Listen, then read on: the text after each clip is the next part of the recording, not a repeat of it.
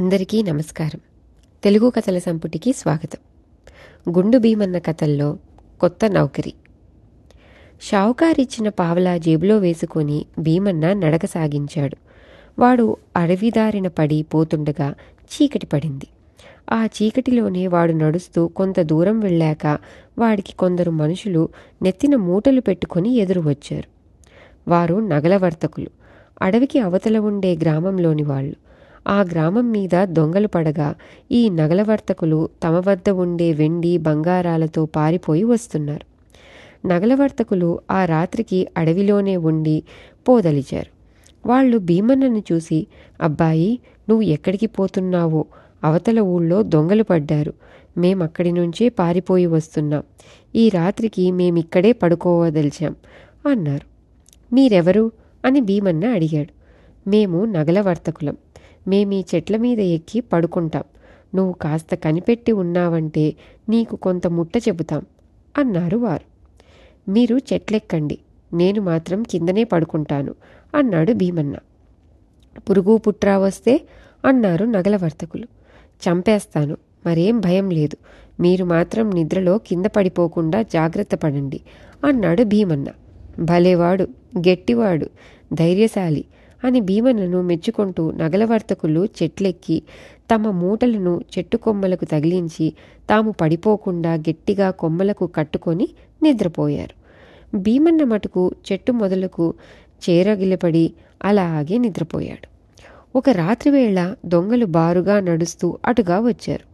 ముందు నడిచే దొంగ భీమన్న కాలు తగిలి పడిపోతూ కొంచెం ఎడంగా రండి ఇక్కడ ఏదో దుంగ అడ్డంగా ఉంది అన్నాడు. దొంగ కాలు తగలగానే భీమన్న మేలుకొన్నాడు.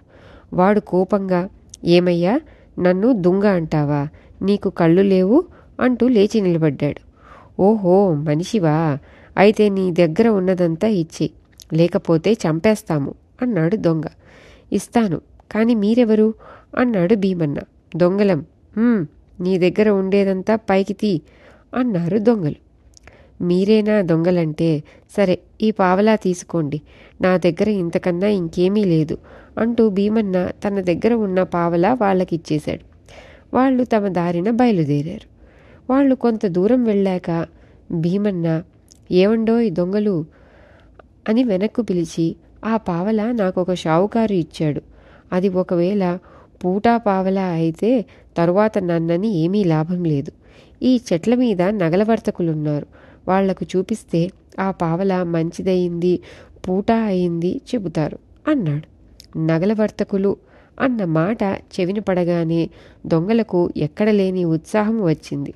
వాళ్ళు చెట్లన్నీ గాలించి నగలవర్తకులనందరినీ చితకతన్ని వారి మూటలు కాజేశారు. వాళ్ళు భీమన్నతో నువ్వు మాతో చేరిపో నీకు దొంగతనం నేర్పిస్తాం సుఖంగా బతకవచ్చు అన్నారు. ఓ అలాగే చేరుతాను. నాకెక్కడైనా ఒకటే అన్నాడు భీమన్న దొంగలతో.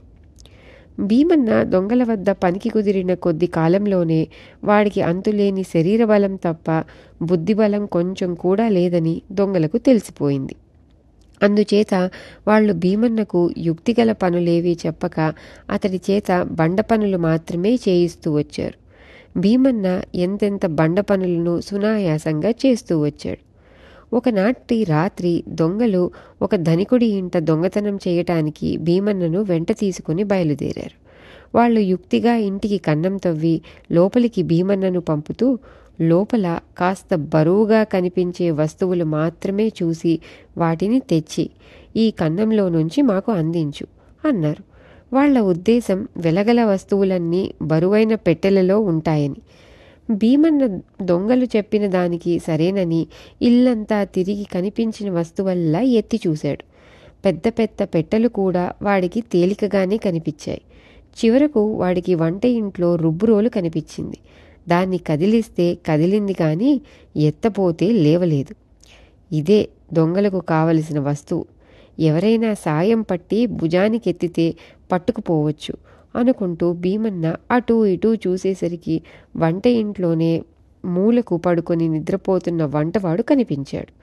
భీమన్న వాడి దగ్గరికి వెళ్ళి తట్టి లేపుతూ ఏమండోయ్ కాస్త లేచి ఈ రుబ్బురోలు సాయం పట్టండి అని అడిగాడు. వంటవాడు గాబరా పడుతూ లేచి కూర్చొని ఎవరు నువ్వు? రుబ్రోలు సాయం పట్టటమేమిటి? అని భీమన్నను అడిగాడు. ఇది దొంగలకు కావాలట. వాళ్ళు కన్నం దగ్గర వేచి ఉన్నారు. ఈ రోలు నేనొక్కడిని ఎత్తలేకుండా ఉన్నాను అన్నాడు భీమన్న. వంటవాడు దొంగలు దొంగలు అని కేకలు పెట్టాడు. అందరూ లేచి భీమన్నను పట్టుకున్నారు. ఈ అల్లరి ఆలకించి దొంగలు అప్పుడే పారిపోయారు. ఇంటి వాళ్ళు గుండు భీమన్నకు రకరకాలుగా ప్రశ్నించి వాడు వట్టి మట్టి వెదవా? అని తెలుసుకొని వదిలిపెట్టేశారు. వాడు దొంగలను వెతుక్కుంటూ వెళ్ళాడు. దొంగలు వాణ్ణి నానా తిట్లు తిట్టారు. వాణ్ణి కొలువులో నుంచి తీసేద్దామనుకున్నారు. కానీ వాడు ఇక మీద బుద్ధిగా ఉంటాననటం వల్ల క్షమించి తమ వెంట ఉంచుకున్నారు. మరొకనాడు దొంగలు ఒక జమీందారు ఇంట దొంగతనానికి బయలుదేరారు. వారి వెంట భీమన్న కూడా ఉన్నాడు. వాళ్ళు ఈసారి కన్నం వేసి భీమన్నను ఇంట్లోకి పంపుతూ కిందటిసారిలాగా రుబ్రోళ్ళు జోలికి పోకు. ఈ ఇసుక తీసుకో. మిద్దె మీదికి వెళ్ళి అంతటా ఇసుక చల్లు. ఏ వస్తువు మీద ఇసుక పడ్డప్పుడు గలగల శబ్దం అయితే వస్తుందో ఆ వస్తువుని పట్టుకురా అని చెప్పారు. భీమన్న దొంగల వద్ద నుంచి ఇసుక మూట తీసుకొని మిద్దె మీదికి వెళ్ళాడు. అక్కడ చాలామంది పడుకొని నిద్రపోతూ ఉన్నారు. కొందరు నోర్లు తెరుచుకొని మరీ నిద్రపోతున్నారు. దొంగలు ఇసుక చల్లమన్నారు కదా ఇసుక చల్లితే అది వాళ్ళ మొహాల మీద నోళ్ళలోనూ పడదా? అనుకొని భీమన్న గట్టిగా ఓహోయ్ నేను ఇసుక చల్లబోతున్నాను. నిద్రలు పోయే వాళ్ళంతా ముసుగులు పెట్టేసుకోండి అని కేకలు పెట్టాడు. ఈ కేకలకు అందరూ లేచారు. అల్లరి అయింది. దొంగలు పారిపోయారు. ఇంటివాళ్ళు భీమన్నను కూడా కొంతసేపు అయ్యాక వెళ్ళిపోనిచ్చారు. వాడు మళ్ళీ దొంగల వద్దకు తిరిగి వెళ్ళాడు. ఈసారి భీమన్న దొంగల చేత తిట్లు తన్నులు కూడా తిన్నాడు. వాడు క్షమించమని ప్రాధేయపడ్డాడు. ఇంకోసారి ఇలా చేశావంటే ఏకంగా నీ తల తీసేసిస్తాం. ఒళ్ళు జాగ్రత్త పెట్టుకొని ఉండు అని దొంగలు వాణ్ణి గట్టిగా హెచ్చరించారు. తరువాత ఒక రోజున దొంగలు రాజుగారి దివాణాన్ని కొల్లగొట్టడానికి బయలుదేరారు. ఆ దివాణంలో ధాన్యపు కొట్లు పశువుల శాలలు రకరకాల గిడ్డంగులు ఉన్నాయి. ఒక్కొక్క ఇంటినే దోచుకోవటానికి ఒక్కొక్క దొంగ ఏర్పాటయ్యాడు. భీమన్నను మాత్రం దివానం వెలపల నిలబడి ప్రమాద పరిస్థితి ఏర్పడితే కొమ్ము బూర ఊదేటట్టు ఏర్పాటు చేసుకున్నారు. ఆ బూర మూత వినగానే ఎక్కడి దొంగ అక్కడి నుంచి జారుకుంటాడన్నమాట.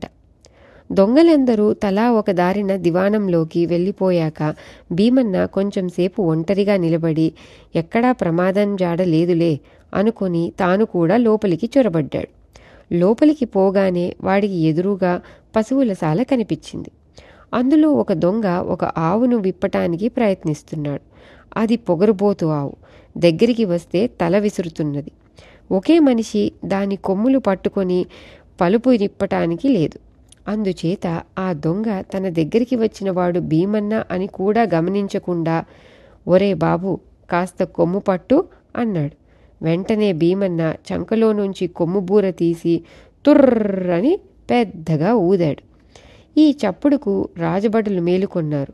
బూర చెప్పుడు బయట నుంచి కాక లోపలి నుంచి ఎందుకు వచ్చిందా అని ఆశ్చర్యపోతూ దొంగలు ఎక్కడి వాళ్ళక్కడే నిలబడిపోయి రాజభటులకు దొరికిపోయారు.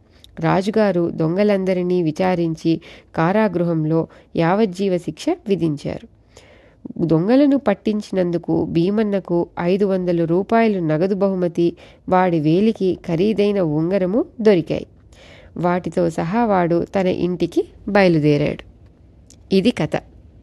ఇంకో గుండు భీమన్న కథతో మళ్ళీ కలుద్దాం. అంతటి వరకు సెలవు.